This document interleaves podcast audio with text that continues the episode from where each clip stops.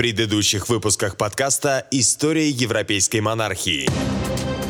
Даны из Нортумбрии нарушили мир. Земли Мерси были дотла опустошены тут и там. Когда король узнал, что они отправились грабить, он послал ополчение из Уэссекса и Мерси. А когда они, радуясь богатой добыче, возвращались домой, Они нагнали данов на обратном пути, сражались с ними и обратили их в бегство.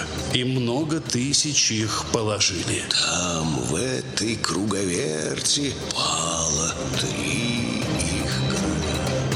Этельред, Элдермен Мерсии умер, и король Эдуард получил Лондон, Оксфорд и все те земли, которые к ним относились. После смерти Этельфельда король Эдуард самым неблагодарным образом лишил наследства ее дочь Эльфину и, вступив в Мерсию, захватил все земли в свои руки. Множество жителей Восточной Англии и Эссекса подчинились ему, и все данные из Восточной Англии как один ему поклялись, что они хотят все. История европейской монархии.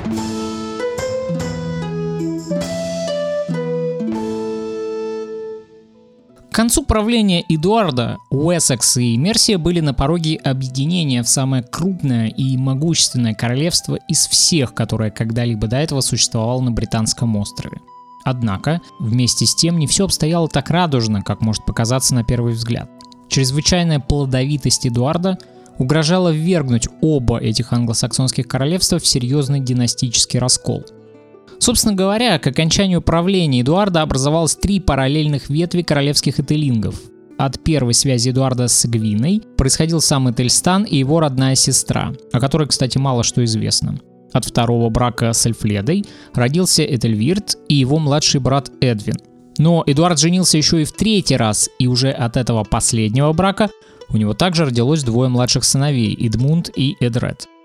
Между старшим братом и младшими братьями от второго брака не было согласия, и даже в отношениях между отцом и старшим сыном, похоже, царила атмосфера недоверия. Дом Эдуарда был слишком большим, в нем было много детей, рожденных от трех разных браков, и очевидно, что поддержание мира в такой обстановке было весьма непростой задачей для любого главы семьи. Но когда главным наследством еще и становилась корона, взаимная неприязнь обострялась в конкуренции за столь значимый приз. По этой причине вся эта англосаксонская Махабхарата грозила в скором будущем обернуться или внутренней войной между Уэссексом и Мерсией, которые находились в сферах влияния разных семейных кланов, или быстрой расправой между братьями с появлением на политической сцене единого лидера. Притязания Этельстана на первый взгляд выглядели более весомыми, чем у Этельвирда, поскольку он был самым старшим из сыновей короля. Из этого напрашивается вывод, что Эдуард по этой причине должен был выбрать его своим преемником. Эта точка зрения существует в историографии и во многом она базируется на записях Уильяма Мольсберийского. Согласно его сведениям, Эдуард перед смертью выразил пожелание, чтобы именно Этельстан стал следующим королем. Однако эта версия не выдерживает критики, хотя бы потому, что Уильям писал спустя два столетия, и он не являлся не то что свидетелем, но даже современником тех событий. Кроме того, его мнение можно считать предвзятым, хотя бы по той причине, что Этельстан был покровителем аббатства Мальмсбери, в котором, собственно, сам Уильям и начинал свою монашескую карьеру, и в своих жизнеописаниях он явно симпатизирует этому королю. Но главным аргументом против этой версии являются, собственно, хартии самого Эдуарда, в которых имя Этельвирда в списках придворных аристократов, свидетельствовавших подлинность документа, стоит выше имени его старшего брата Этельстана. А как мы помним, это был явный знак, отражавший статус Этелинга при дворе западно-саксонского правителя. Таким образом, с высокой долей вероятности можно предполагать, что Этельстан не был фаворитом своего отца и по замыслу Эдуарда должен был остаться в стороне от престола наследия, во всяком случае в западно-саксонской династии. В отсутствии каких-либо источников, проливающих свет на этот вопрос, можно строить лишь догадки, но лично мне больше всего нравится гипотеза раскола в семье из-за мачехи Этельстана. Согласно этой версии, разногласия между отцом и сыном могли начаться в период, когда Этельстан был еще мальчиком на почве новых отношений его отца со второй женой. Предположительно, Ительстану на тот момент времени было около пяти лет, и, вероятно, ребенок в столь юном возрасте искренне не мог принять следующую жену своего отца. Возможно, он ревновал его к сводным братьям, и на этой почве между ними накапливалась взаимная неприязнь, которая и могла впоследствии привести к отчуждению. Очень также возможно, что как раз по этой причине ребенок и был отослан в Мерсию ко двору своей тетки, при котором мальчик фактически и провел большую часть своего детства и юношеские годы. И хотя эта теория основана лишь на предположениях, но в принципе это очень жизненная картина, которая часто возникает в семьях с подобным развитием отношений. И с некоторыми допущениями я могу предположить, что события могли развиваться подобным образом. Возможно также, что у второй жены Эдуарда был еще и весьма непростой характер, что также могло лишь усугублять враждебность в семье. Не стоит забывать, что Эльфледа была женщиной весьма знатного происхождения. Предположительно, она занимала более высокую иерархию в обществе, чем мать Этельстана. Известно, что она была дочерью Этельхельма, того самого Элдермена Уилшера, о котором мы уже говорили в предыдущем подкасте. К 919 году король, по всей видимости, устал от нее, и Эльфреда была отослана в Уилтшир, в родовые земли своих предков, где приняла монашеский постриг. Чуть позже к ней присоединились и две ее дочери. Третий и последний брак Эдуарда состоялся сразу же после его расставания с Эльфледой. К тому моменту королю было уже за 40, а его следующей избраннице Эдгифи исполнилось около 18. Учитывая существенную разницу в возрасте, можно предположить, что это были отношения, основанные на страсти, но это вовсе не значит, что в них не было политического расчета. Идгифа была дочерью олдермена из Кента, Сикхельма, который погиб в печально известной битве при Холме. Кент, хотя и входил в состав Уэссекса, все-таки он имел особый статус, поскольку в прошлом это было самостоятельное королевство. Поэтому можно предположить, что политическим мотивом этого брака было укрепление родственных связей со знатной аристократией этой области. Историкам почти ничего не известно ни о детстве Тельстана, ни о его жизни при Мерсийском дворе. Мы даже не знаем его точной даты рождения – Источники определяют ее на основании записей все того же Уильяма Мольсберийского, который утверждал, что в 924 году королю было 30 лет, из чего делается вывод, что родился Этельстан примерно в 895 году. Скорее всего, как старший Телинг, достигнув зрелости, он помогал своей тетке Этельфледи в кампаниях против Данлоу. Это, несомненно, должно было закалить его характер и способствовать укреплению его авторитета среди мерсийской знати, что мы и увидим в будущем. Как и в случае с его отцом, более или менее биография Тельстана проясняется лишь с 926 года, после его коронации. В этом подкасте мы поговорим о правлении Тельстана и вкратце затронем последующую судьбу королевства после его смерти. При подготовке материала я опирался на книгу Сары Фуд «Этельстан. Первый король Англии» из серии «Английские монархи», которая выпустила подробное и всеобъемлющее исследование периода этого правителя – Скажу сразу, что биография Тельстана — это довольно-таки сложная тема с еще большим, чем у Эдуарда, количеством белых пятен. Поэтому выбор литературы не просто скудный, он вовсе отсутствует. По непонятным причинам в сохранившихся рукописях англосаксонской хроники имя Этельстана встречается всего семь раз. Почему так, это загадка, и мне кажется, что и сами специалисты по англосаксонской истории Англии вряд ли знают точный ответ на этот вопрос. Во многом этим и объясняется тот факт, что книг об этом короле даже на английском языке почти нет. Слишком уж загадочный он персонаж для того, чтобы пытаться раскрыть его биографию в целой книге. То есть, конечно, об Этельстане пишут, но в основном это все сводится к одной или двум главам в контексте какой-то более обширной темы. Ну, например, истории англосаксонской Англии. И поэтому книга Сары Фуд — это настоящий подарок для тех, кто хочет последовательно и глубоко исследовать судьбу Этельстана. Конечно, настолько глубоко, насколько это позволяют нам источники. Имя автора вообще не нуждается в особом представлении. В западной медиевистике это весьма крупный и известный специалист, на точку зрения которого я часто встречал отсылки у других авторов. Она специализируется именно на истории Англии англосаксонского периода и является профессором и преподавателем истории в Оксфордском университете.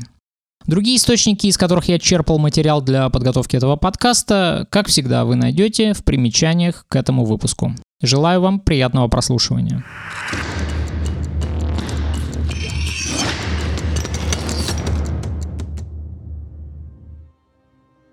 Летом 924 года в Честере вспыхивает серьезное восстание. Северные мерсийцы, которые были представлены преимущественно англами, объединили силы с валийцами по ту сторону границы. Восстание было направлено непосредственно против Эдуарда и гегемонии Уэссекса. Любопытно, что англосаксонская хроника сохраняет по этому поводу молчание, как будто пытаясь скрыть назревшее в Мерсии недовольство. Вполне возможно, что не последнюю роль в этом восстании сыграло грубое отстранение племянницы Эдуарда. Мерсийцы хотели видеть на престоле своего правителя, а не чужого для них короля Уэссекса, и последующий ход событий нам это явно продемонстрирует. Ительстан же воспринимался мерсийцами как свой, поскольку он не только вырос в Мерсии, но в его жилах текла также и мерсийская кровь по линии его бабушки Эльсвиты. В Мерсии он также получил образование, предположительно в монастырской школе в Вустере. Вообще Ительстан стал первым английским королем, который с детства знал грамоту. Нам неизвестно, какую роль сыграл Этельстан в Честерском восстании, но, скорее всего, он вряд ли осмелился бы открыто пойти против отца. Характерно, что Эдуард собрал войско и лично его возглавив, направился в Мерсию для подавления мятежа. Он не делегировал полномочия своему старшему сыну, который в тот момент находился в Мерсии. Что это, если не косвенное свидетельство недоверия, которое царило между отцом и сыном?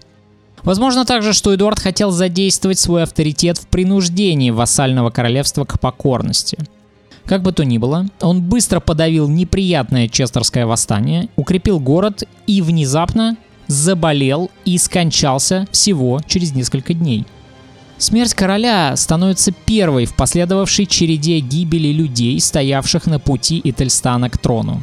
И хотя у нас нет ровным счетом никаких оснований обвинять Ительстана в убийстве собственного отца, ровно как и в последующей гибели его младшего брата, все-таки столь внезапная кончина всегда выглядит подозрительно. Большинство специалистов объясняет смерть Эдуарда возрастом, и действительно, ему к тому моменту исполнилось около 50 лет, что по меркам эпохи весьма внушительно. Конечно, могло оказаться и так, что в ходе подавления мятежа король мог быть легко ранен, но в последующем эта рана могла вызвать сепсис и скорую смерть. Летописи, как я уже сказал, сохраняют молчание, а потому оставляют нас один на один с собственными догадками. Нам также неизвестно, встречался ли Эдуард со своим старшим сыном перед своей кончиной. После смерти тело короля было перевезено в Винчестер и торжественно погребено в семейной усыпальнице. На этом великолепная карьера доблестного сына Альфреда Великого закончилась. Кстати, в этой связи есть один крайне любопытный факт. Когда скончается уже сам Этельстан, его похоронят не рядом с отцом и дедом, а согласно завещанию самого Этельстана, тело его должно будет упокоиться в его любимом Мальсберийском аббатстве. Таким образом, даже после смерти он не пожелал быть упокоенным рядом со своим отцом. Согласно Мерсийскому регистру, Этельстан сразу же был избран королем Мерсии в Тамварте. Этот город для мерсийцев играл колоссальное значение в прошлом. Он считается древней столицей Мерсии, поскольку именно там располагались резиденции первых королей, том числе и широко известного короля Оффы. Датское вторжение в Британию на протяжении почти двух поколений снизило значение этого города, поскольку он находился на границе с Данлоу. Поэтому избрание Ительстана именно в Тамварте прежде всего свидетельствует о широкой поддержке мерсийского общества. Но если в Мерсии Ительстан пользовался безоговорочной репутацией своего кандидата в монархии, то в соседнем Уэссексе к нему относились, мягко говоря, настороженно. Отношение к нему отца, как мы выяснили, скорее всего было подозрительным, и вряд ли Эдуард хотел видеть Эдельстана королем Уэссекса. Волю покойного правителя после его смерти обычно транслировал Уитен Гемот, как это было и после смерти Альфреда, когда королем был избран Эдуард. И мы видим, что в Уэссексе Уитены поддержали кандидатуру его младшего сводного брата Этельвирда в полном соответствии с завещанием Эдуарда. А это значит, что между Мерси и Уэссексом назревал серьезный политический раскол, который мог обернуться кризисом власти и внутренней борьбой. Если бы события пошли по этому сценарию, то конфликт стал бы разрушительным для обоих этих королевств. Хотя Этельвирт и был избран королем, инвеституру провести не успели, а потому нельзя сказать, что он взошел на престол в полном смысле этого слова. Через две недели после его избрания Ительверт неожиданно также скончался в Оксфорде. Вторая и быстрая смерть человека, стоявшего на пути Ительстана, уже сама по себе была крайне подозрительна. Но если мы обратимся к хроникам, то будем разочарованы. Они сохраняют отстраненно официальный тон повествования, не предоставляя никаких деталей, которые могли бы пролить свет на истинное положение дел. Тогда король Эдуард умер в Мерсии. Его сын Этельвирд вскоре умер в Оксфорде. Их прах покоится в Уинчестере. Этельстан был избран в Мерсии королем и коронован в Кингстоне. Он отдал свою сестру за море сыну короля старых саксов. Рукописи Мерсийского регистра обрываются после слов «отдал свою сестру». Полностью все предложение восстановлено по Вустерской хронике, но и эта рукопись не добавляет нам ясности. Таким образом, вывод неутешительный. Нам крайне мало известно о том, что творилось в обоих королевствах в промежутке времени после внезапной кончины младшего брата Этельстана и вплоть до 925 года, когда Этельстан наконец был коронован в Эссексе. Вполне можно допустить, что в королевстве вспыхивали очаги недовольства, которые Тристану пришлось подавлять, из-за чего и произошла задержка с его коронацией. Во всяком случае, известно, что первоначально планировавшаяся церемония в Винчестере была сорвана из-за попытки покушения, в ходе которой Ительстана пытались ослепить по византийскому обычаю. Этот метод устранения конкурентов в борьбе за престол, как ни странно, считался в средние века весьма гуманным и христианским способом разделаться с кандидатом на корону, как бы дико это ни звучало в наши дни. В чем же милосердие, спросите вы? Ведь это подлинное изуверство. И я с вами соглашусь, но вот люди средневековья считали это милосердием в сравнении с убийством, которое по христианским законам являлось смертным грехом, в отличие от ослепления или оскопления. Инвалид, по представлениям современников, не мог стать королем, поскольку по своей сути он уже был испорчен, но при этом ему сохранялась жизнь. Таким образом, не беря греха на душу, можно было вывести соперника из игры. Сложно сказать, стоял ли за этим заговором Фритистан. Это был влиятельный епископ Винчестера, который решительно не принял кандидатуру Этельстана. Но вполне возможно, что он был его вдохновителем, сам оставаясь в тени.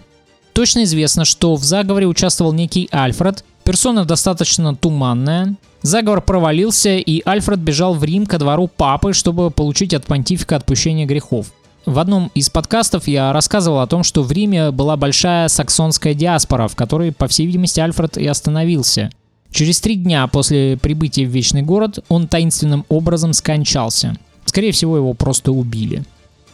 Спустя год Этельстан издает хартию, в которой называет себя королем Англии и правителем всех территорий, охваченных водоворотом катастроф. Такое заявление явно не согласуется с мирной передачей власти, но зато оно свидетельствует о его победе над своими политическими противниками. Итак, в сентябре 925 года, то есть через год после смерти Эдуарда, Этельстан наконец-таки коронуется в Кингстоне на Темзе. Примечательно отсутствие на коронации епископа Фритистана, который намеревался, по всей видимости, короновать младшего брата Этельстана. Епископ Винчестерский впоследствии не будет свидетельствовать ни одну из известных хартий Этельстана вплоть до 928 года. Из-за напряженных отношений с Винчестером положение Этельстана на севере в начале его правления будет нестабильным, и именно по этой причине он очень нуждался в надежных союзниках, что неизбежно толкнет его к альянсу с королем Нортумбрии Ситриком. В год, когда могущественный король Этельстан надел королевский венец, прошло 926 лет от славного воплощения нашего Спасителя – те, кто следил за коронацией Карла III, возможно, хорошо представят себе весь процесс этой церемонии. Многие детали этого обряда, которые мы могли наблюдать в прямом эфире BBC, уже применялись при коронации Тельстана. Мы можем достаточно подробно воссоздать всю эту церемонию, проходившую более тысячи лет назад, благодаря сохранившемуся коронационному уставу, который был специально составлен по такому случаю архиепископом Кентерберийским. За основу он взял свод правил и традиций, уже довольно-таки давно применявшийся франками. Итальстан был титулован королем англосаксов, взяв титул Альфреда, который подчеркивал власть над обеими королевствами. Во время церемонии он был помазан елеем, ему вручили королевские регалии, кольцо, меч, корону, скипетр и посох. Словом, все это нам знакомо. И эта процедура называется инвеститурой, то есть это ритуальное наделение человека символами королевской власти. В ходе коронации Тельстан произнес перед собравшимися клятвы, пообещав поддерживать в своих владениях мир, противодействовать грабежам и правонарушениям, то есть по сути стоять на страже закона, поощрять справедливость и милосердие. А вот то, что мы не увидели на коронации Карла III, так это освобождение рабов. Времена все-таки были другие. Этельстан отпустил раба по имени Эдхельм и его детей, проявив тем самым акт королевского милосердия. По окончании церемонии король показался перед собравшимися в своих королевских регалиях, выйдя на большой помост перед церковью, а затем в окружении самых знатных аристократов и прислуги удалился в королевский зал на пиршественный банкет. Повсюду лилось вино. Пажи сновали взад и вперед. Слуги сновали туда-сюда, каждый согласно своим обязанностям. Желудки наполнялись деликатесами, а слух услаждался песнями. В раннем средневековье, переходный период после смерти предыдущего короля и до восшествия на престол короля нового, зачастую являлся самым критическим моментом. Успех нового правителя во многом зависел от его харизмы и способности внушать окружающим доверие и преданность, утверждая тем самым свою власть. Многие начинают искать дружбы с новым правителем, особенно из числа врагов правителя предыдущего. И именно в такие моменты и возникают новые альянсы или появляются новые враги. Итальстан в этом отношении был проницательным стратегом. Хорошие отношения с соседями, особенно с королевством Нортумбрии и с державой франков по другую сторону Ла-Манша, казались ему в начале правления надежным подспорьем для развития дальнейшей политической программы. В этом отношении Эдуард оставил ему прекрасное наследство. Огромное количество сводных сестер, которые представляли собой колоссальную дипломатическую ценность. Сразу же после коронации Этельстан принимает посольство от герцога Франков, за которого согласился выдать сводную сестру Эдхильду в обмен на щедрые дары и реликвии. Мы знаем, что Этельстан очень любил христианские реликвии и был страстным их коллекционером. Этот факт показывает, насколько сильно в западноевропейском мире возрос престиж Уэссекской монархии. Новый конунг соседней Нортумбрии Ситрик тоже не терял времени даром. Он явился в мерсийскую столицу, где Этельстан радушно его принял, и они скрепили свое новое партнерство браком между Ситриком и родной сестрой Этельстана.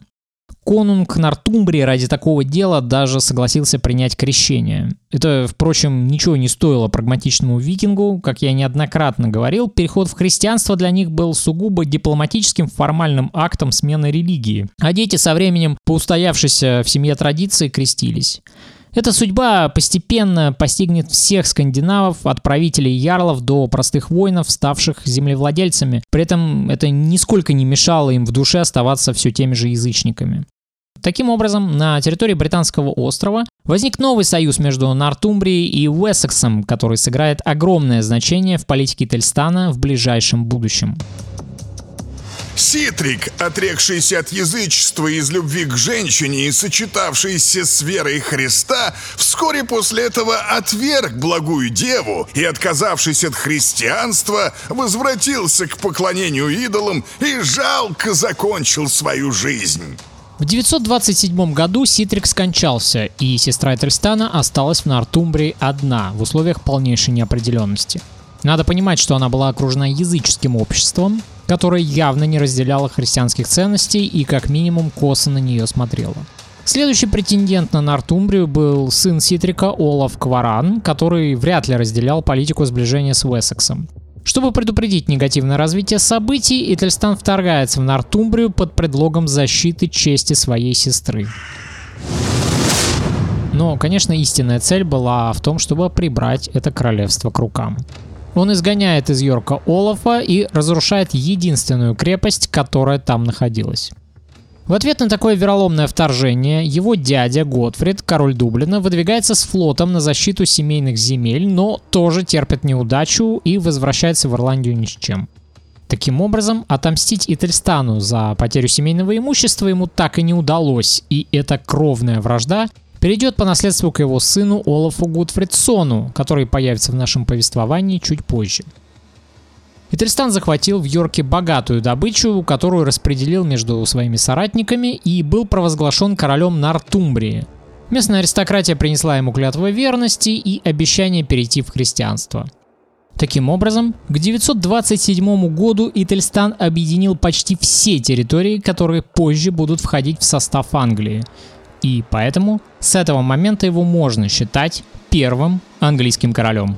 Король Этельстан унаследовал королевство нортумбрийцев и подчинил своей власти всех королей, которые были на этом острове. Сначала Хайвола, короля западного Уэльса, и Константина, короля шотландцев, и Оуэна, короля народа Гвент, и Элдрона, сына Эдвульфа из Бамбурга. Итак, 12 июля они заключили мир, скрепив его обетами и клятвами, и отреклись от всякого идолопоклонства, а затем с миром удалились.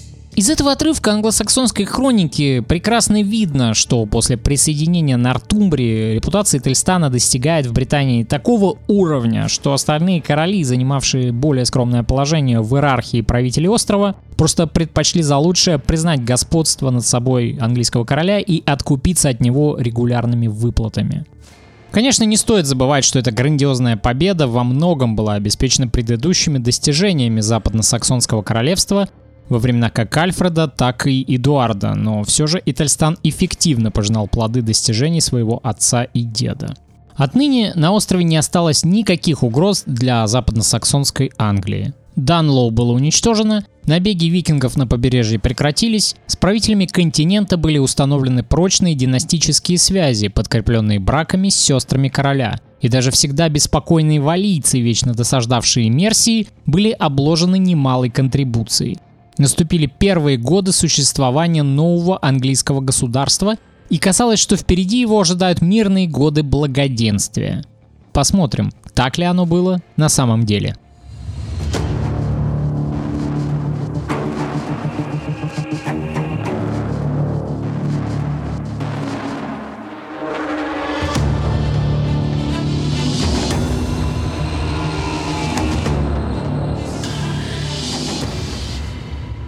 Дорогие друзья, подкасту «История европейской монархии» нужна ваша поддержка.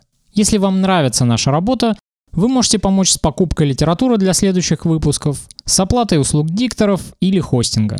Для этого достаточно всего лишь сделать перевод с карты. Ссылка будет в примечании к выпуску. Проект абсолютно бесплатный для всех желающих, и в нем нету рекламы. Также подписывайтесь на наши паблики в социальной сети ВКонтакте или в Телеграме там публикуются короткие, но интересные отрывки из будущих выпусков. Ссылки будут также в примечании к этой передаче. Любая ваша поддержка и обратная связь мотивирует продолжать этот нелегкий, но интересный труд. Ну а теперь поехали дальше.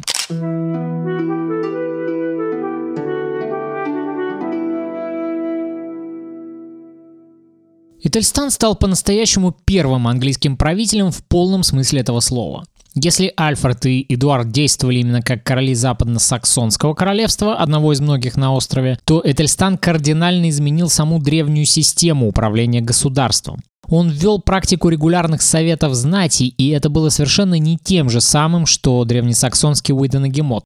Ключевая особенность нового совещательного органа при короле заключалась в том, что Этельстан приглашал на него аристократию не только старого Уэссекса, или даже Мерсии, но также из только что присоединенных областей. Таким образом, в этом собрании участвовали даже скандинавские ярлы, как полноправные герцоги. Это было очень мудрое решение, поскольку все эти люди должны были ощущать себя частью нового могущественного государства, а не покоренными вождями. Нельзя сказать, что Этельстан изобрел эту форму управления, поскольку англичане как до него, так и в последующем часто заимствовали многие институты власти у более развитой и прогрессивной франкской державы. Эти собрания также не были исключением и представляли они из себя копию Большого Королевского Совета, который регулярно созывали каролинги и который в XIV веке во Франции переродился в Генеральные Штаты. На мой взгляд, эффективность управленца как раз и заключается не в том, чтобы изобретать что-то новое, а в том, чтобы эффективно заимствовать опыт у других цивилизаций, учитывая в том числе и опыт ошибок. Получая обратную связь от провинции сильно разросшегося государства, Ительстан был все время в курсе настроений и положения дел в тех или иных областях своего королевства. Такой орган, по сути, представлял собой еще и платформу для обсуждения с влиятельной аристократией таких важных вопросов, как принятие законов, дипломатические отношения с иностранными послами и формулирование общей политики. В ходе этих личных встреч король мог не только понять настроение своих ключевых подданных, но и публично вознаграждать самых преданных из них, мотивируя остальных сохранять лояльность. Показательный пример такого собрания произошел в Диваншире в 931 году. Это собрание было созвано поздней осенью в одном из королевских поместий и стало крупнейшим за все время правления Ительстана, о чем свидетельствуют дошедшие до наших дней списки гостей со всех уголков острова. Среди присутствующих были как правители Уэльса, так и король Стратклайда, датские ярлы из Эссекса и Ист-Мидленда, а также представители коренной аристократии, своего рода английские бояре, это мерсийские и западно-саксонские тены. Конечно, все эти люди не говорили на одном языке, потому что английского, как единого языка для всех жителей острова, еще не существовало. На таких собраниях можно было услышать шотландский, валийский диалекты, корнуэльский древнеанглийский язык, а еще древнегерманский, на котором говорила скандинавская знать. Поэтому в свите каждого из гостей обязательно были переводчики и ученые-монахи. Только одна свита, которая состояла из обслуживающего персонала, конюха, слуг и поваров, могла насчитывать сотни человек. И все-таки даже такая мудрая внутренняя управленческая политика, которую проводил наш герой, не смогла уберечь Этельстана от нового заговора. Хотя справедливости ради надо отметить, что мы не можем быть уверены в том, что заговор в действительности существовал. Все, что нам известно, так это то, что один из близких королю слуг донес ему на сводного брата Эдвина – Эдвин, повторюсь, был младшим сыном Эдуарда Старшего от его второй жены Эльфледы. Поскольку свою вторую мачеху Этельстан явно недолюбливал, с ее сыновьями у него также не сложились отношения. После загадочной смерти Этельвирда можно с высокой степенью вероятности предполагать, что между Этельстаном и оставшимся младшим братом от второго брака его отца в течение всего времени правления Этельстана сохранялись напряженные отношения. Историкам мало что известно о жизни Эдвина при дворе старшего брата. Одним из немногих источников является сохранившийся документ «Королевская хартия о жаловании земель некому высокопоставленному Тену короля», которую свидетельствовал Эдвин. Очевидно, что он играл какую-то роль при дворе своего брата, но роль эта весьма вероятно была не очень значительной. Достаточно было любой искры, чтобы Эдвин или возглавил заговор, или оказался бы под подозрением. Собственно говоря, это и случилось в 933 году. К сожалению, англосаксонская хроника, крайне скупая на подробности, про Эдвина и вовсе отделывается одной строчкой, мол, утонул в море в 933 году, и все. Более подробную информацию можно почерпнуть во франкских аналах, составленных Фолкуином. В 1933 году король Эдвин, столкнувшись с некоторыми беспорядками в своем королевстве, отплыл на корабле, чтобы пересечь море. Однако разразился шторм, в результате которого корабль потерпел крушение, и он погиб среди волн. Его тело прибило к берегу, и граф Аделольф, будучи его родственником, с почестями перевез его в монастырь святого Бертена в Сент-Омере, где и предал его погребению. Из этого рассказа, в общем-то, также многое не ясно. Например, какого рода беспорядки были, почему подозревался Эдвин, было ли проведено какое-то расследование и установило ли оно связь Эдвина с заговорщиками, если таковая связь была, то какая. В общем, вопросов много, а ответов у нас нет.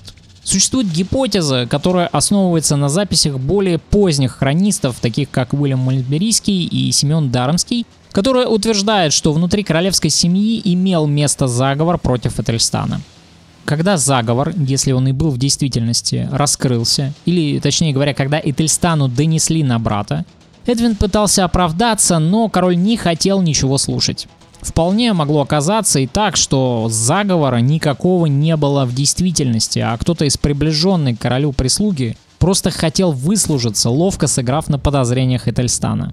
Даже его жесткость приняла форму, не имеющую себе равных, ибо он вынудил своего брата, сопровождаемого единственным оруженосцем, сесть в лодку без весел и грибцов, более того, прогнившую от старости. Однако в этой крайне темной истории любопытно еще и то, что когда Этельстану доложили о гибели младшего брата, король впал чуть ли не в раскаяние. Он приказал казнить слугу из-за доноса которого пострадал брат, что явно свидетельствует о том, что против Эдвина не было никаких веских доказательств. Эту историю о смерти его брата, какой бы правдоподобной она ни казалась, я не готов подтвердить, ибо он на деле доказал свою привязанность к другим своим братьям. И действительно, совсем другие отношения были у нашего героя с братьями от третьего брака Эдуарда. Его последняя молодая жена Эдгифа Кенская была моложе Этельстана на 9 лет, и между ними вполне могли сложиться дружеские отношения. Двое детей Эдгифы, сводные братья Этельстана Эдмунд и его младший брат Эдред, были намного моложе детей от второго брака Эдуарда, и они были еще совсем маленькими, когда скончался их отец. По сути, оба мальчика росли уже при дворе Этельстана и, скорее всего, были привязаны к старшему брату, в котором видели своего отца. Согласно Уильяму Мольсберийскому, Этельстан проявлял большое участие в их воспитании и был очень к ним привязан. Поскольку у самого Этельстана не было детей, о чем мы поговорим далее, он видел в братьях своих преемников, что в итоге и произошло. Включение имен юных принцев в списки свидетелей королевских хартий дает историкам основания полагать, что они принимали активное участие в государственных делах и присутствовали на заседаниях советов, когда достигли зрелости. Уильям Мальсберийский предполагает, что из уважения к своим братьям король даже воздержался от женитьбы, но маловероятно, что именно эта причина побудила Ительстана отказаться от брака. Известно, что он окружил свой двор юными отпрысками из знатных аристократических семей, которые росли и воспитывались при нем. Как пишет Сара Фуд, воспитание детей в другой семье с аналогичным статусом было обычным явлением в раннесредневековых кельтских и германских обществах, и особенно в аристократических и королевских кругах. Еще одна причина, как полагает все тот же британский историк, могла заключаться в достаточно одиноком и уединенном детстве самого Этельстана, который воспитывался вдали от отца и от его второй семьи. Одиночество, пережитое в детстве, вполне могло оказать влияние на его характер, который проявлялся в склонности заботиться о других этелингах и о детях аристократов, став для них приемным отцом. Король проявлял щедрость в поддержке и в содержании не только своих младших братьев, но и в покровительстве иностранных принцев. Так, например, он принял в качестве приемного сына своего племянника Людовика, который был сыном отстраненного от власти Карла Простого и Эадгифы, дочери Эдуарда Старшего. В числе его воспитанников был и наследник бретонского трона Ален и даже сын короля Норвегии Хакан – как подчеркивает Сара Фуд, эта поддержка выходила за рамки политического расчета, поскольку есть источники, которые указывают на то, что Этельстан поддерживал тесные личные отношения с этими мальчиками. И здесь современному человеку сразу приходит на ум вопрос о сексуальной ориентации короля. Конечно, современный кинематограф не мог обойти такую тему стороной, особенно в свете популярности ЛГБТ-движения в западной культуре. Создатели сериала «Последнее королевство» не отказывали себе ни в чем. Там Этельстан и вовсе заводят роман с датчанином Ингельмундом. Сара Фуд, конечно, тоже рассматривает в своей книге этот вопрос, но, будучи профессиональным историком, она старается не развивать эту тему слишком глубоко. Разумеется, поскольку мы не обладаем достоверными источниками на этот счет, за исключением лишь косвенных фактов безбрачия короля, Любые рассуждения на эту тему будут являться всего лишь спекуляциями, независимо от того, какая в действительности ориентация была у Этельстана. В отсутствии информации мы просто не можем относиться серьезно к гипотезе гомосексуальности короля и должны воспринимать ее исключительно как художественный вымысел.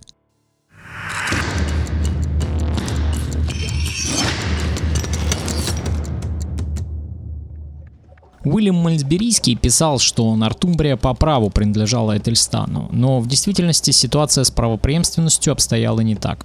Королевская западносаксонская династия не имела никаких законных притязаний на Северное Королевство. Брак сестры Этельстана с конунгом Ситриком ровным счетом никаких прав Этельстану не давал, так как от этого брака не было прямых наследников. После смерти Ситрика в 927 году и захвата Нортумбрии западными саксами, Ительстан вынудил оставшихся членов клана Уи-Имар бежать в Ирландию или на север Британии в поисках убежища в северных королевствах Стратклайд и Камбрия. Ительстан, недовольный тем, что эти королевства приютили одного из близких родственников Сидрика, направил к ним посольство. Одно из них прибыло в Стратклайд ко двору Константина, а другое в Камбрию ко двору Оуэна – Послы требовали выдачи наследников Ситрика, угрожая в противном случае войной. В ответ на эти грозные ультиматумы, а Этельстан к тому моменту превратился в серьезную силу на острове, оба короля собрались на совет и пришли к обоюдному решению, что у них просто нет сил противостоять мощи Уэссекса, а фактически уже полноценному английскому королевству. Это вовсе не означает, что они предали своего скандинавского союзника Готфрида, но формально короли Севера сочли за лучшее пока мест признать над собой господство Этельстана. И король Ситрик почил, и король Этельстан наследовал престол Нортумбрии, и он правил всеми королями, которые были на этом острове. Они подтвердили соглашение о мире обетами и клятвами, и затем расстались в согласии. До 933 года англосаксонская хроника не сообщает никаких интересных подробностей о событиях на острове, кроме будничных упоминаний о смертях или рукоположениях епископов. Непонятно, чем вызвана эта тишина, вряд ли за шестилетний период не происходило никаких значимых событий. В 933 году летописец скупо обмолвился о том, что Этельстан пошел с войском на север, разорив шотландские королевства, хотя мы точно не знаем, что послужило для этого причиной. Тогда король Этельстан отправился в землю скотов с флотами войском и сильно ее разорил. Конечно, эта агрессия явно была следствием каких-то враждебных приготовлений со стороны северных королей, которые в своей политике опирались на скандинавский Дублин. Надо понимать, что над Константином и Оуэном навис сильный риск повторения судьбы Нортумбрии или той же Восточной Англии. И Тельстан тоже прекрасно понимал, что несмотря на все клятвы и заверения в преданности, короли Севера не лояльны ему. Мои братья, для меня большая честь видеть вас всех за этим столом в добром духе и здравии. Как получилось так, что мы, сильные мужи, лучшие воины своих народов, растеряли земли наших предков и склонили свои головы перед королем западных саксов? К чему эти высокие слова, брат? Говори же ясней. А яснее и некуда. Подходит срок выплаты дани. Снова надо погрузить золото в мешки, чтобы передать их Этельстану. Пока мы платим, он смеется нам в лицо, называя нас своими братьями во Христе. Но мы – псы трусливые, которые платят ему, поджав хвост, чтобы завтра у наших сыновей отобрали все. Потому я и собрал вас всех здесь. А этот человек, что молча сидит в дальнем углу стола, кто он? Я Глум, сын Родрика Сурового, и прибыл к вам с посланием от конунга Олафа.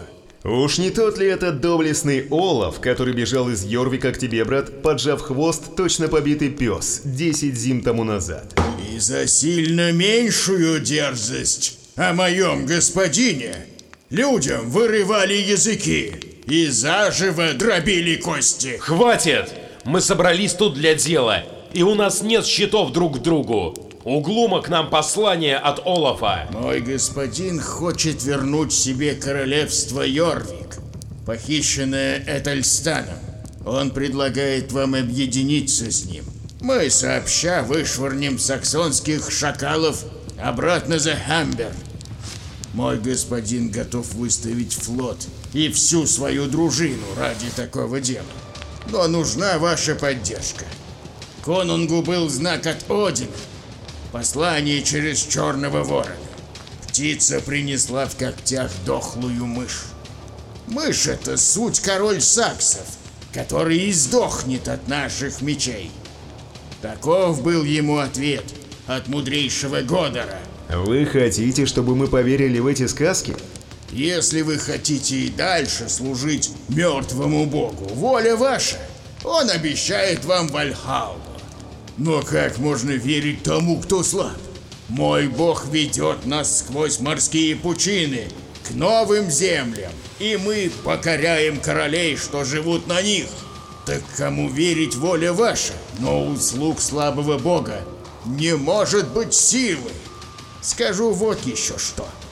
Мой хозяин, Конун Колов, мудрейший король Дублина и Йорвика, заключил также союз и с валлийскими князьями, Хоуэлом, Идволом и Морганом. Значит, вам нужна поддержка севера, чтобы ударить разом со всех сторон. Именно поэтому я и здесь.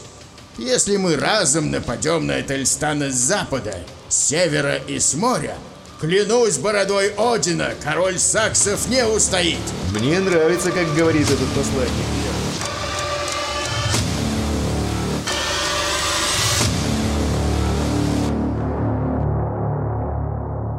Король Стратклайда Константин, король Камбрии Оуэн, а также валийские князья, все они имели общие опасения и одну цель – противостояние сильному соседу.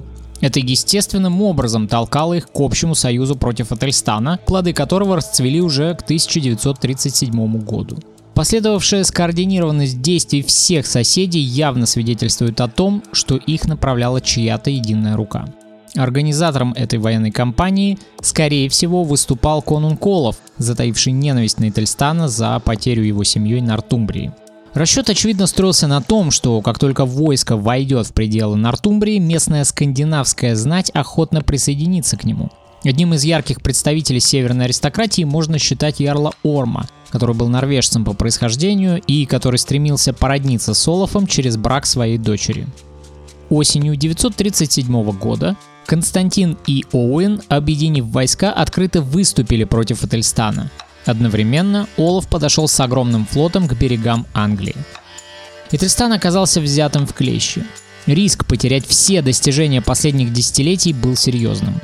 И тут впервые мы слышим упрек в адрес своего кумира от Уильяма Мальсберийского, который сетует на то, что Этельстан проводил часы в бездействии, пока враги грабили и опустошали северные земли. Одна из отечественных исследовательниц англосаксонской хроники, Инна Матюшина, которая, кстати, написала весьма достойную монографию об Этельстане, полагает, что такая задержка со стороны короля была вызвана отнюдь не бездействием, а основательной подготовкой к отпору. Набрав в конце года достаточно людей, Ительстан вместе со своим сводным братом Эдмундом перешел к действию. О том, что случилось дальше, мы знаем из отчета англосаксонской хроники, в текст которой была включена высокопарная поэма о Брунанбургской битве, воспевавшая доблесть двух сражавшихся вместе братьев, чего, кажется, страна не видела со времен юности Альфреда Великого. Англосаксы начали бой на рассвете, разделив войско на две части. Уэссекское ополчение сражалось преимущественно с кельтами, в то время как мерсийская часть противостояла скандинавам. Битва при Брунанбурге была кровавой. В ней приняли участие множество наемников из Ирландии, валийцы и корнуэльцы, а потому ее исход был настолько значимым, что она была воспета в стихах и попала на страницы хроники.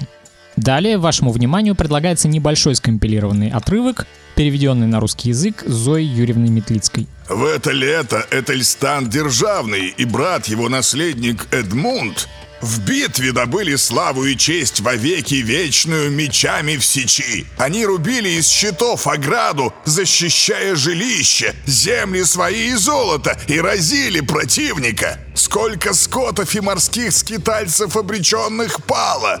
Поле темнело от крови ратников с утра, покуда, восстав на востоке, светило славное скользило над землями, светозарный светоч Бога Небесного. И братья собрались в путь обратный, со дружиной своей, победе радуясь.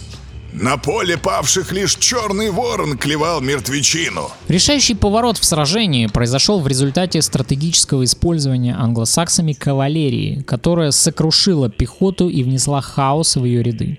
Погоня за поверженными врагами продолжалась до глубокой ночи.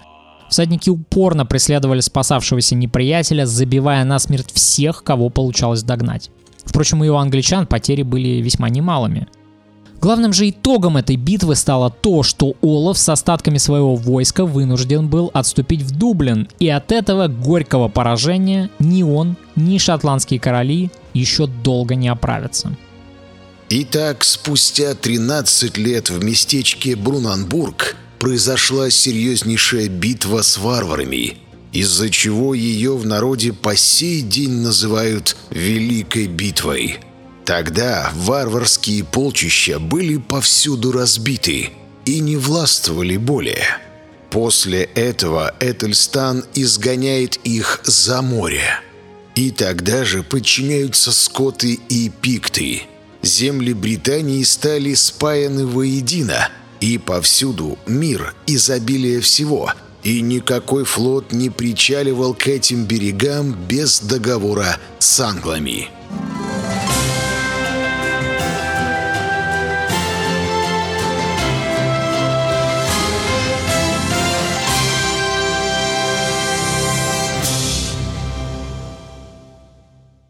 Нельзя сказать, что Этельстан занимался только проблемами своего королевства на острове.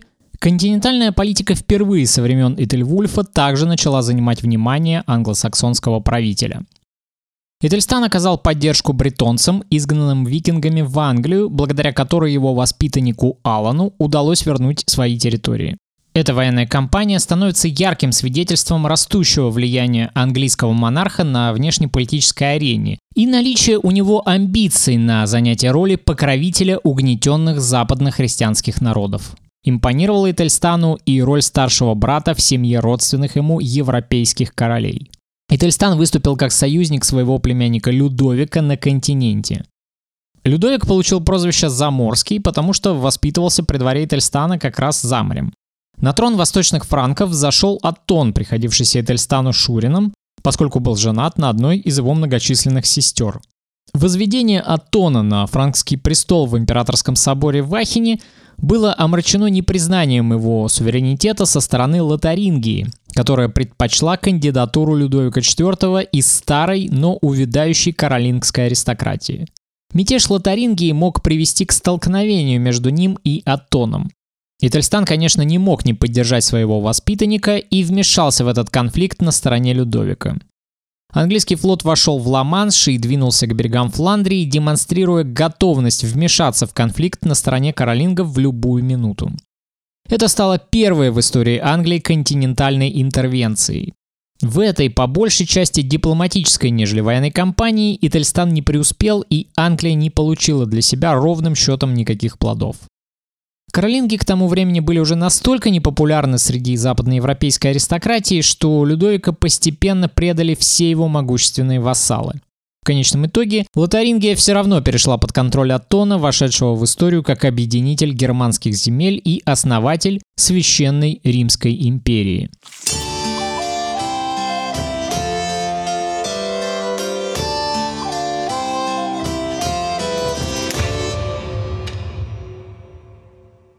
Ительстан, довершивший дело Альфреда и Эдуарда, не просто объединил вокруг Уэссекса Мерсию и Нортумбрию, создав по сути новое государство, но и сумел добиться того, о чем так долго мечтали многие его предшественники. Фактически стал Бретвальдой, то есть правителем всей Британии. Теперь он смотрел гораздо дальше, и амбиции его простирались за пределы острова – Впереди были грандиозные планы по созданию могущественного континентального альянса королей, во главе которого он мог бы стать. Но смерти суждено было положить предел этим честолюбивым замыслам. А в шестую календу ноября умер король Этельстан. И через сорок зим без одной ночи Этелинг Эдмунд стал королем. И было ему восемнадцать зим от роду а король Этельстан правил 14 лет и 10 недель. Этельстан скончался в 939 году. После него не случилось борьбы за престол и династического кризиса, так как единственным и логичным претендентом в отсутствие сыновей был его младший брат Эдмунд. И во многом, благодаря мирному переходу власти, Англии удалось сохранить свои позиции на целых четверть столетия. Эдмунд правил 7 лет и был убит во время пиршества – Ему наследовал младший брат Эдред, внук Альфреда Великого, который тоже сумел удержать достижения Тельстана, хотя и стоило ему это уже гораздо больших усилий, чем старшему брату. При двух младших братьях Этельстана англосаксонская Англия не приобрела ничего нового, но она и сумела не потерять ни пяди завоеванного пребывание у власти Эдмунда и Эдреда стало зенитом могущества Англии, которому королевство было обязано трем выдающимся правителям – Альфреду, Эдуарду и Этельстану. После Эдреда, начиная с 955 года, Англия начнет постепенно погружаться в кризис, повторив судьбу некогда могущественной империи Карла Великого. Последним ее правителем станет Эдуард Исповедник, которого Уинстон Черчилль назвал слабой, безвольной и ненадежной личностью, и который во многом напоминает нам другого английского короля, о котором я уже делал подкаст. Ну, я говорю, конечно же, про Генриха VI. После смерти Эдуарда в Англию вторгнется Вильгельм Завоеватель, и начнется история уже совсем другого королевства. Но это уже тема для других выпусков подкаста «История европейской монархии». Тогда явился в небесах над всей Англией знак, какого никто прежде не видел. Говорили, что это была комета, которую некоторые называют «волосатой звездой». Вскоре после того узнали, что Вильгельм Бастард хочет сюда прийти и завоевать эту землю, как оно и случилось. И с тех пор все становилось только хуже и хуже. И лишь Господь может положить конец сим страданиям.